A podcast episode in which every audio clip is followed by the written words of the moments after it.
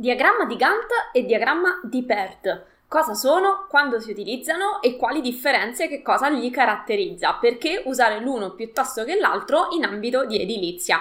Lo vediamo in questo video.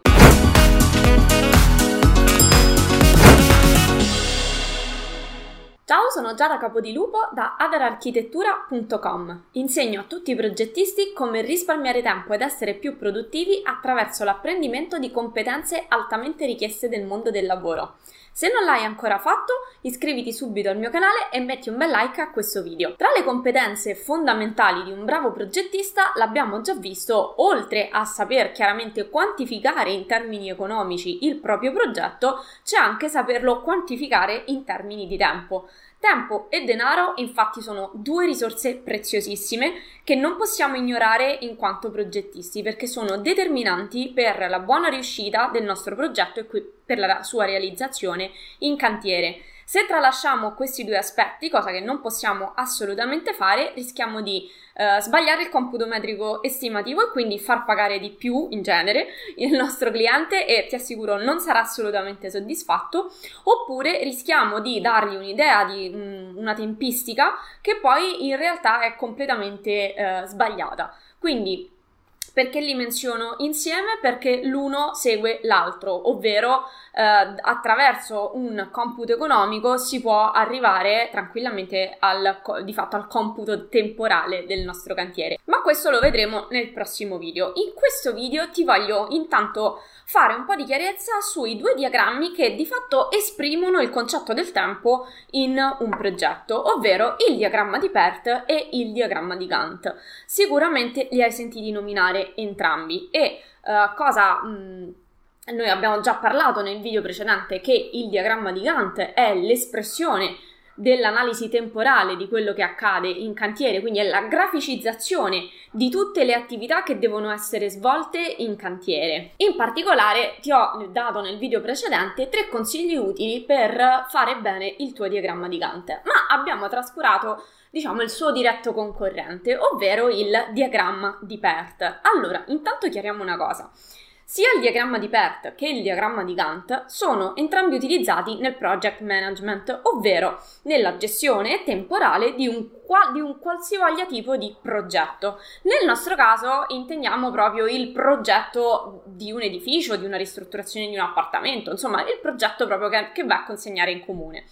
Ma nel, in un ambito più multidisciplinare entrambi i diagrammi possono essere usati in egual misura. Infatti un progetto può essere anche eh, scrivere un libro, oppure preparare eh, un esame all'università. Un progetto è qualunque cosa che si è scomponibile in, ma in sottoattività ed è e che sono quindi programmabili nel tempo.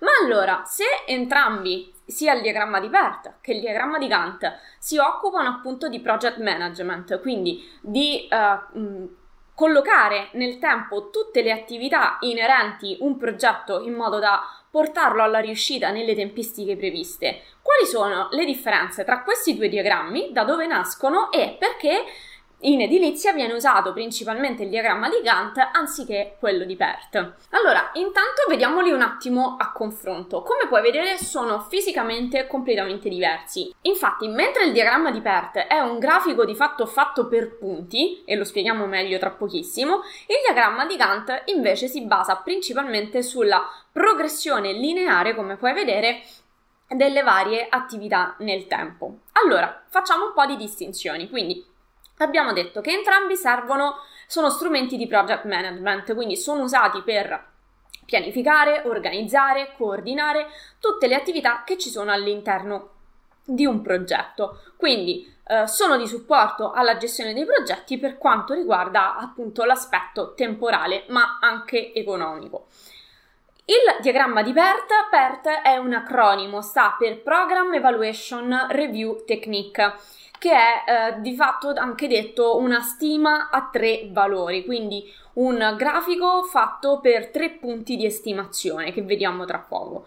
Invece il diagramma di Gantt non è un acronimo, ma eh, prende il nome dall'ingegnere statunitense che lo ha inventato nel, intorno al, milleottocento, dal millenovecentodiciassette, che si chiama Henry Lawrence Gantt. Quindi mentre il primo Il P E R T è, una, è un acronimo, il secondo, il diagramma di Gantt, invece prende il nome direttamente dal suo creatore. Allora, come puoi vedere, strutturalmente sono completamente diversi. Quindi eh, il diagramma di P E R T si basa su mh, dice, la determinazione di punti attraverso tre valori, quindi è un diagramma di estimazione a tre punti. Che, e questi tre valori che cosa hanno al riguardo? Che cosa riguardano? Valori di stima ottimale, valori di stima probabile e valori di stima pessimistico. Cioè, un'attività, se la vogliamo semplificare un po', eh, la durata di un'attività non è determinata da un solo valore, ma è determinata dall'insieme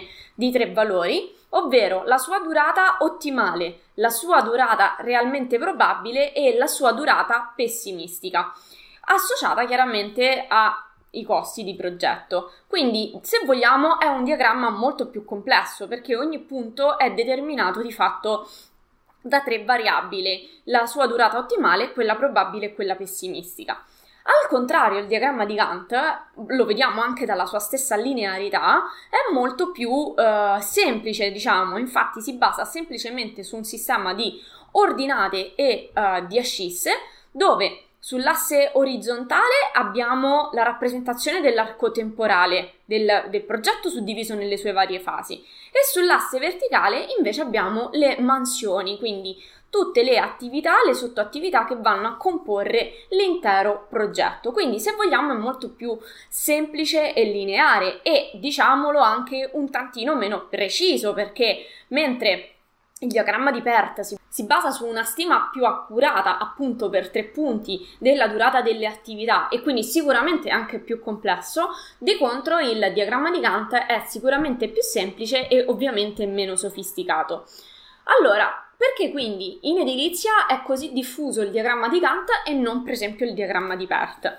Allora, innanzitutto già l'edilizia presenta altri punti di complessità, quindi andarsi a complicare eccessivamente la vita con un diagramma a tre punti come è quello di, uh, di P E R T sarebbe un po' controproducente. E poi, diciamo, purtroppo, per fortuna, le tempistiche in cantiere non si misurano in grammi, nel senso che si fanno delle stime molto mh, ammorbidite, diciamo, quindi non serve una precisione così maniacale, perché gli imprevisti sono fin troppi e gli slittamenti eh, sono all'ordine del giorno. Infatti il diagramma, nel nostro caso di Gantt, l'abbiamo visto anche nel video precedente, in ambito edilizio va aggiornato continuamente, quindi va fatto in una fase di progettazione delle attività di cantiere, va confrontato con la ditta che farà i lavori o con le ditte che si occuperanno dei lavori, ma poi va continuamente aggiornato, perché eh, le variabili in cantiere sono tante. Quindi è meglio un grafico più semplice, ma che sia di immediata comprensione a tutti quanti.